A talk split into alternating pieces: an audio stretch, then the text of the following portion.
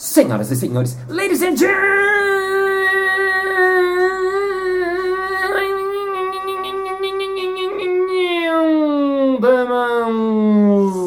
mesdames et messieurs, analista de Big Data, analistas de Big Datus. E está começando mais um Balascast Música.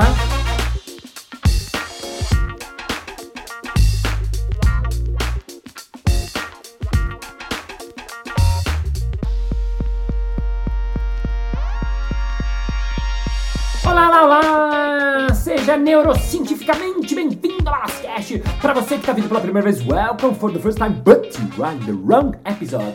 Sim, porque essa segunda parte de uma entrevista não faz sentido você começar da parte 2. Então volte uma casinha, ouva a parte 1 um, e depois vem pra cá se você quiser. Afinal, você é livre. E pra você que me acompanha semanalmente desde 2016, eu amo saber que você está aqui. I love you, I love you, I love you. E lembrando, quem quiser deixar um comentário, uma sugestão, uma reclamação, feedback ou qualquer opinião, vai lá no Instagram, arroba Balas, balas com dois L's, que eu amo receber as mensagens de vocês e sou eu mesmo que respondo, especially for you. Muito bem! No episódio de hoje a gente continua um papo muito legal, falando sobre emoções, falando sobre ansiedades, falando sobre alegria, felicidade e essas coisas mais que assolam o nosso mundo de burning, burnout, burn revers e acho que é muito, muito, muito dos nossos dias de hoje. E para isso, a gente continua o papo com ela,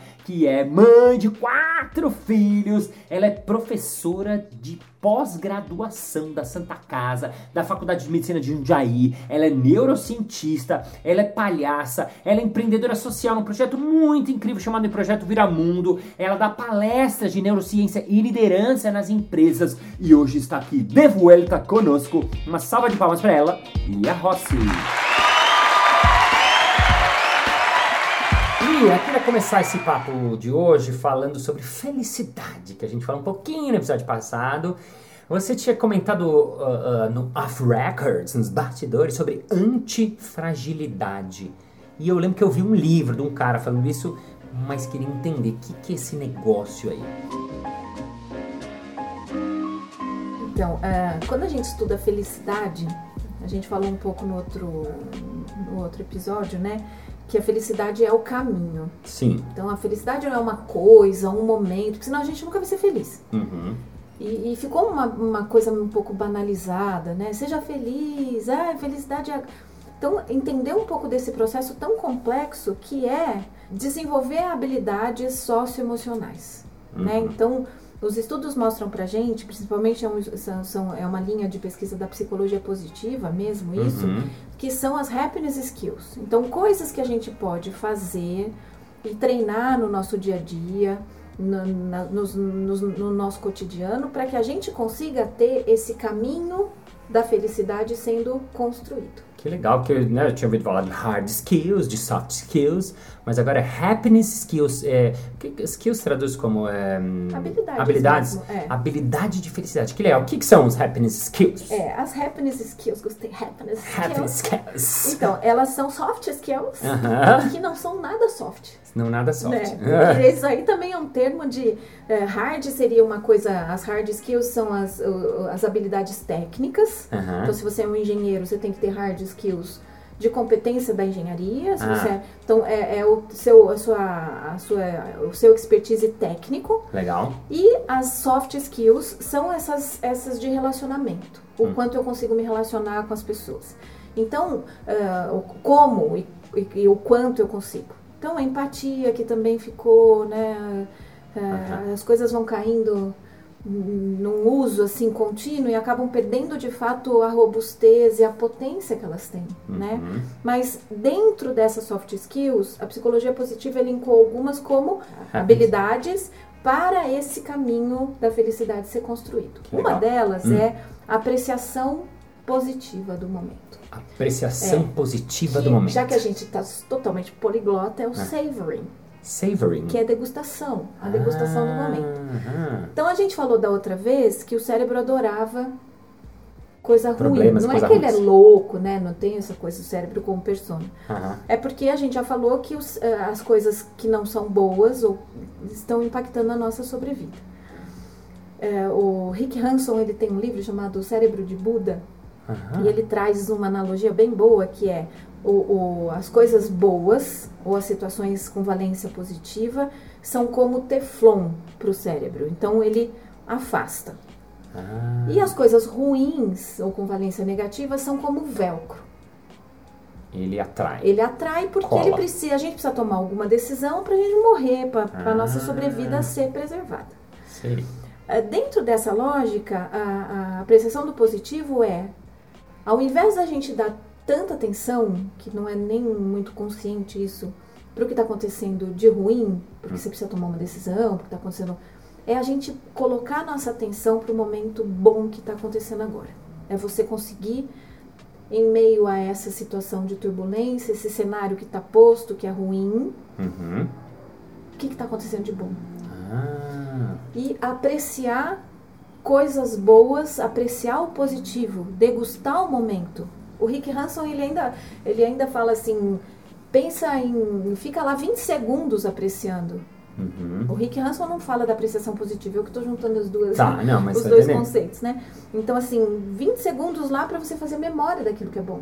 Porque quando é bom, você fala, ah, é bom, eu não tô nem aí. Sei. Então, degustar. E aí é um pouco de estar na presença mesmo, de você Sim. viver intensamente. Você tá fazendo a na, naquilo que tá acontecendo, você tá lá. Não é tô aqui, mas tô lá pensando em outra coisa, eu tô, tô aqui com você, saboreando esse momento. Então eu Então- aprecio alguma coisa que tá acontecendo naquele momento. Isso, olha, ó, parou. Ó, ó que legal. tem? Ah. Olha que maravilha, vamos fazer memória disso. Claro que não precisa falar, vamos fazer memória disso, mas assim, Aham. uma vez o meu filho falou, mãe, foi tão legal que a gente nem tirou foto. Ah, Então, sabe essa coisa assim de, olha, degusta o que está acontecendo. Então, seria uma happiness skill. legal. Uma legal. outra é a generosidade. Generosidade. Generosidade que a gente, eu costumo brincar que a gente tem os aplicativos cerebrais para tudo isso. Então, não adianta, ai, não consigo, nunca. Não, você tem o app, tá lá dentro do seu cérebro, você consegue sim desenvolver generosidade. Aham. Então, tem até exercícios de generosidade e tal, mas assim, talvez em um outro momento a gente fale só disso. Uhum. Existem uma série de, de coisas que a gente pode treinar durante o dia para ser generoso. Pra, pra, como é que você consegue saber qual é o momento de ser generoso? Aprecia, apreciando o positivo, apreciando o momento. Então você precisa estar na presença, observando tudo que está acontecendo naquele momento que está acontecendo, porque aquilo está acontecendo. Uhum. Aquilo está acontecendo. Você não está nem antecipando e nem rememorando. Aquilo está Uhum. acontecendo. Então, generosidade é uma outra Legal. habilidade para felicidade. Legal. Uma outra é a empatia. Empatia. A empatia também não é, ah, eu sei o que você está sentindo. Não, você não sabe. Uhum. Porque o seu repertório é diferente do meu, Não dá pra saber. porque só eu sei. E que e, e existe uma crise muito grande de empatia hoje, porque se eu começo a contar de mim, você começa a contar de você. Sei. Bem se eu começo a clássico. contar de mim, você dá um palpite. Uhum. Ou você me acusa. Eu já, já não tô bem. Ainda você fala assim, mas você também. Você seu também cachorro tá não doente, tá você não cuida direito? Sei. Você não tá conseguindo largar do, do, do- É, boy. Não é. tá conseguindo. Então venha, venha. Não, não é. É assim, ó. Eu não sei o que você tá sentindo, mas eu tô aqui. Hum. Então, a empatia, a gente conseguir praticar a escutativa. O Tebas fala muito, né, da, da lógica da escutativa. O quanto a gente consegue escutar de fato o outro, no sentido de estar na presença mesmo do outro. De novo, presença. Uhum. E uma outra habilidade é a resiliência. Ah, também essa bem falada, mas eu acho que você não gosta mais Não dela. é que eu não gosto. Se você, se você pode até fazer isso, você que está escutando a gente, dá um Google aí em resiliência imagens. Aham. Vai aparecer um monte de florzinha lá no deserto, sobrevivendo a um ambiente absolutamente hostil. Tem uma clássica lá, aquela coisa bem do, do, do, do, do cerrado ou do sertão, aquela coisa com uma florzinha que Consegue sofreu, nascer sofrendo, sofreu. sofrendo. Então, assim, eu gosto do conceito da antifragilidade. Que o Nassim Taleb, que é esse autor que escreveu um livro sobre antifragilidade, Ele chama Nassim Taleb. Nassim Taleb. Ah, Nassim Taleb. Nassim Taleb, é. Tá. E ele traz pra gente um conceito de que resiliência é, é isso mesmo, assim. Então, resiliência é isso. Você é, sofreu e o caos veio e você saiu do caos, mas saiu igual. Igual? Igual. Você sobreviveu. Sobreviveu ao caos. A antifragilidade é o caos chegou e você se transformou. Hum. Você descobriu potências, você encontrou outros meios de resolução, você conseguiu sair melhor. Uhum. Achou novas ferramentas. Isso, eu faço uma analogia assim. Então a resiliência seria a fênix. Eu tenho até uma tatuada aqui. Uhum. A fênix, porque a resiliência não leva. É aquele, aquele bonequinho de. É aquele brinquedinho de parque de diversões, o jacaré, que você bate na cabeça Bate na dele cabeça e e depois levanta, você bate, bate, na cabeça de levanta. novo. Então, Ah, assim, a sim. resiliência pra mim é um pouco isso. Sei. Então a fênix é a resiliência. A antifragilidade, a fênix pegou fogo, né? Aham. Daí ela sai montando uma startup pra, contra incêndios, entendeu? Então ela tem um, ela tem um, para ela não pegar mais fogo. Sei. Então tem, tem uma descoberta de recursos para que você não precise mais passar por aquilo que você já passou. Aham. Que eu gosto muito dessa lógica e tenho praticado um pouco em mim. Tá, o ca...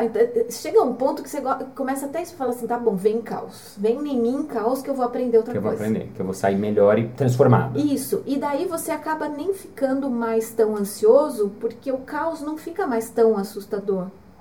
Uhum. Se você conseguiu observar o que está na sua competência, que da outra vez que você sofreu um caos, você se transformou, você, ficou- você fica até mais tranquilo, tranquila, para receber o caos e falar qual será o aprendizado agora. Uhum. Faz sentido? Sim, sim, sim. Então, se a gente consegue o tempo todo aprendendo coisas e descobrindo as nossas potências e fazendo as pazes com as nossas sombras, o nosso cérebro fica mais naquela homeostase que a gente conversou Uhum. ah, no, no, no- no outro encontro. No sentido de eu, não, não- eu deixo uma coisa um pouco mais ah, tranquila, no sentido de conseguir observar mais e ver o- quais são as minhas competências e o que, que eu vou desenvolver nesse sentido. Que é mudança de comportamento explícito, né? Uhum. Que, é, que é uma rota nova que a gente acaba criando frente a, uma, a, a um, a um estímulo, né? Conseguir navegar no caos tem a ver Conseguir, com né, isso? Sim, conseguir navegar e aprender e sair dele, sair dele transformado, né? Muito legal, muito legal, muito legal. Apreciar o positivo, generosidade, empatia, resiliência. Você falou da antifragilidade também. Eu ia te perguntar, eu ia mud- não mudar o assunto, mas continuar, tem, você ia falar de mais algum? Não, na verdade, assim, os estudos mostram pra gente também que as pessoas precisam ter propósito. Aham. Mas o propósito, quando a gente fala do propósito, isso pode ser uma fonte de angústia e de ansiedade. Você fala, todo mundo tem propósito, menos eu. Uhum. E a gente sempre fica pensando num, propó num propósito megalomaníaco, assim, eu Sim, vou ai, acabar com a propósito. guerra, vou... é uma- E às vezes o propósito é só um propósito seu que só você sabe quando você acorda. Uhum. É um propósito que talvez possa ser traçado diariamente, um mini propósito. Hoje eu vou, sei lá, vou fazer uma atividade física. Hoje eu vou. Um mini propósito. Uhum. Que é isso que faz a gente também saber para onde a gente vai. É, a Alice no País das Maravilhas é um filme que eu gosto muito, mas não adianta todo coelho que passar a gente sai correndo. Uhum. Então a gente precisa saber minimamente, ao, pelo menos ter um norte para saber aonde a gente vai e qual é, o que que, o que, que nos motiva, por que, que a gente está fazendo tudo isso o tempo todo. Porque senão, os, e a psicologia positiva traz muito isso também. Quem não, quando você perde a perspectiva de alguma coisa, é aí que vem esse estado de, de, de- ou de ansiedade ou de tristeza Uhum. ou de, de depressão, né? Porque ou a gente queria estar num outro lugar que a gente não está agora, lá na frente ou lá atrás. Uhum. E para o nosso cérebro, não adianta falar assim, olha, eu só estava pensando. A química cerebral ela vai ser produzida em decorrência daquilo que eu coloco na minha mente. Uhum. O, o neurotransmissor, a parte molecular da coisa, é consequência. Não é que tem o, o neurotransmissor e daí eu faço isso. Não, eu faço isso e daí o neurotransmissor vem.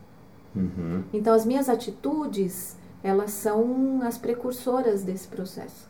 E aí tá na minha, tá na minha mão. Aí a rédea tá, tá comigo aqui. Uhum. Então, de novo, né? O que que depende de mim? E o que depende de mim, eu tenho que arregaçar as mangas e fazer. fazer. Agora, você tinha me falado de um exercício que eu faço até hoje, e eh, eu me lembrei, eh, porque você falou disso de que a gente faz, depois é consequência, que que é de, esse de enganar um pouco o cérebro, de eu nem sei como você me passou esse, vou falar como eu lembro. Mas assim, eu de manhã, eu vou no espelho, abro as mãos, que não dá pra ver aqui no podcast, mas eu abro as mãos o máximo possível, estufo meu peito como se eu fosse incrível, eu tivesse dado um mortal e fico com, sorrindo assim para mim. E é muito curioso porque eu mesmo às vezes acho engraçado porque teve dias que eu fiz isso que eu tava péssimo. Então eu olhava, ah, fingindo uma alegria. Mas você me, me, Então ele tem dois sintomas em mim. Um é que você me falou cerebral, eu queria que você eh, explicasse. E o outro é que eu, eu percebo que eu me vejo em uma situação meio ridícula, meio palhaço, assim, meio. Meu, olha que ridículo que você está fazendo isso, você está monstruoso, está fingindo. Só que isso eu sinto no corpo isso reverberar. Sim. Isso é mais ou menos assim o exercício? Sim, só é, é, é, isso? O, a, a Amy Cuddy, ela tem um livro chamado Poder da Presença. Sim. É um estudo da Harvard. E ela fala da pose da Mulher Maravilha. Tá? Ah, sim, tem a ver com né? esse TED muito legal também. Eu é, hum. e tem um TED também. E, e, é isso, foi isso, que bom que você aprendeu, fico feliz que você esteja fazendo isso. E eu, outro dia eu tava no Uber e eu tava muito mal, e eu, come, eu fiz isso. Uhum. Eu fiquei com um sorriso no rosto assim, a pessoa olhou no retrovisor e falou assim, tipo, não liga pro entorno, deixa eu aqui com a minha amicud aqui tentando fazer, trazer esse, esse, esse lugar aqui de maior tranquilidade. Porque a gente traz de novo pro, pro nosso cérebro uma memória Uhum. desses músculos, principalmente os músculos peitorais alongados, uhum. que toda vez que a gente está bem, a gente está com o peito aberto. Uhum. Isso se a gente pensar também na atividade física, nos asanas do yoga, onde abre o peito, ele traz de novo essa sensação de, de, que, que vem uma memória cerebral mesmo de bem-estar. Uhum. Né? E os músculos, eles têm receptores mesmo neuronais, que eles, o, o nosso sistema nervoso consegue perceber a contração ou alongamento desses músculos. E isso traz um bem-estar mesmo. Então ele então, manda essa informação para o cérebro. Manda essa, eh, manda essa informação e, e aciona uma memória muscular. No sentido de todas as vezes que você esteve triste, a sua cabeça estava para baixo e você estava com os músculos peitorais contraídos aqui. Uhum. E, e, e, e, a face estava característica também. Uhum. Então, se você muda isso, você acaba mudando como consequência tem produção dos neurotransmissores. Tem até estudos para depressões severas, graves, né, usando botox para paralisar os músculos da face, justamente para trazer esse estado de, de esse riso forçado, vamos dizer, uhum. com a paralisação desses músculos. É. Uhum. Então. Mas dá para fazer sem botox, isso é muito legal, botox, né? é. e não é, é, na verdade, é só para a gente entender, Sim, entender o quanto isso é potente legal. mesmo, que não é um, uma hashtag fique feliz sorria, né? É uma coisa que tem um respaldo científico de fato. Então, uma dica, tá lá no Uber, tá lá, vai lá, antes do momento de abre o peito e você pode rir de você mesmo, que uhum. é também uma das teorias do riso. Tem um podcast nosso disso, né? Sim, Neurobiologia né? do riso que é, a gente já falou. Então, que é muito legal. Acho que vai, inclusive, ai, ai, fala só essa coisa, porque você falou, você explica uma coisa que eu nunca consigo, eu talvez preciso decorar um dia. Mas por que que rir que, que rir traz para o cérebro, o riso em si? É, as consequências é, é, cerebrais do ato do riso. Você sabe que depois da pandemia, isso ficou mais forte ainda, porque o que, que a gente escondeu na pandemia? O, ah, o sorriso. Uau. Então a gente escondeu o sorriso, a gente teve que rir com os olhos. Eu tô aqui, eu tô aqui fazendo de conta que eu tô de máscara, tá, gente? Com a pra quem não tá vendo. Então, assim, o riso, além de tudo, ele tem uma comunicação. Ele é uma, uma atitude, ele tem é um, é um gesto de comunicação. Se você olha para uma pessoa e a, e a pessoa sorri, você sorri de volta.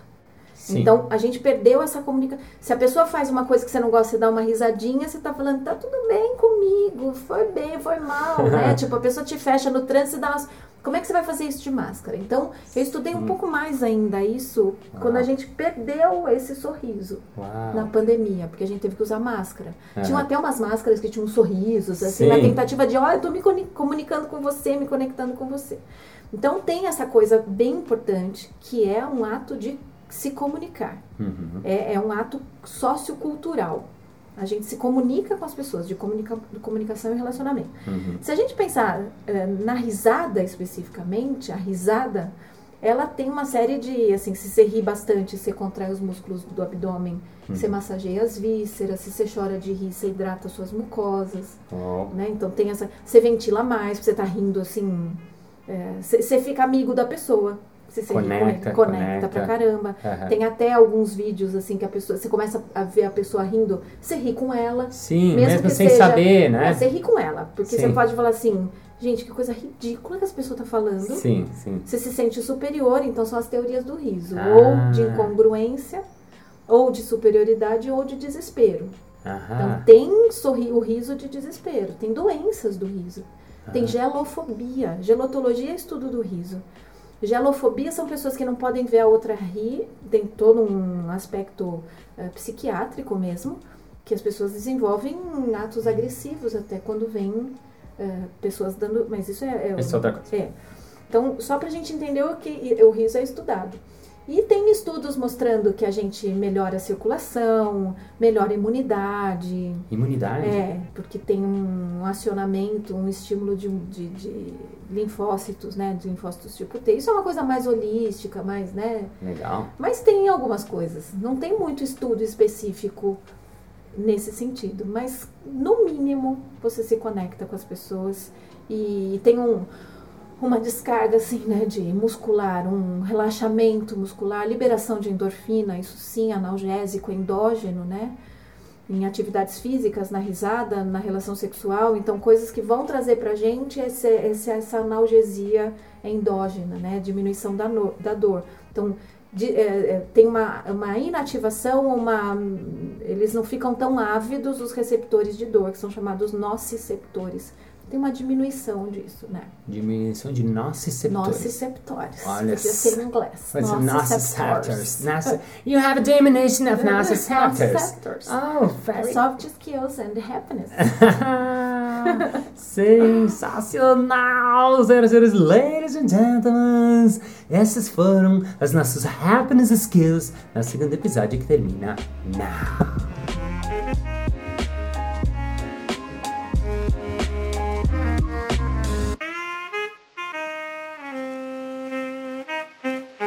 Muito bem, muito bem, muito bem. Chegamos ao final de mais um episódio. Ah, mas na segunda-feira que vem tem mais. Ei! E se você quiser saber mais sobre o projeto social da Lia Rossi, os cursos que ela dá, ela dá curso de cérebro, curso de memória, dá palestra das empresas. Ela é muito legal. Vai lá no Instagram dela, Lia Mara Rossi. Lia Mara Rossi, Rossi é R-O-S-S-I. Entre em contato com ela que ela vai adorar.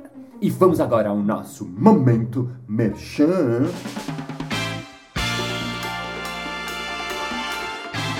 Ô, Márcio Balas, eu sou muito curioso com essas coisas que vocês falam aí dos improvisos e tal. E eu queria saber se tem cursos abertos, assim, que você deu pra pessoa física mesmo, para as pessoas que querem, assim, aprender um pouco sobre improviso ou sobre palhaço. Como é que eu faço pra saber mais? Ei, ei, ei! É claro! Basta você entrar em contato com a gente. A cada dois meses a gente dá um curso de improviso ou um curso de palhaço aberto para qualquer pessoa que queira exercitar essas linguagens. Manda uma mensagem pra gente no arroba Casa do Humor.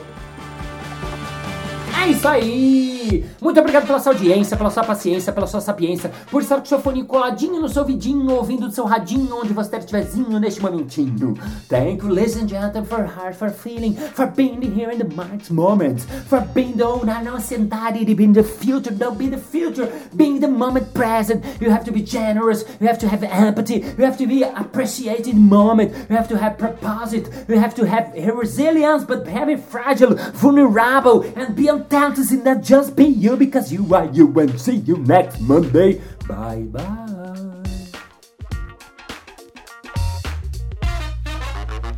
É isso aí! Muito obrigado pela sua audiência, pela sua sapiência. É isso aí! Muito obrigado pela sua placi... Placi... Placi... Placi... Eu cebolista na paciência. De novo. É isso aí! Muito obrigado... Ah! Nossa! Isso! Agora vai.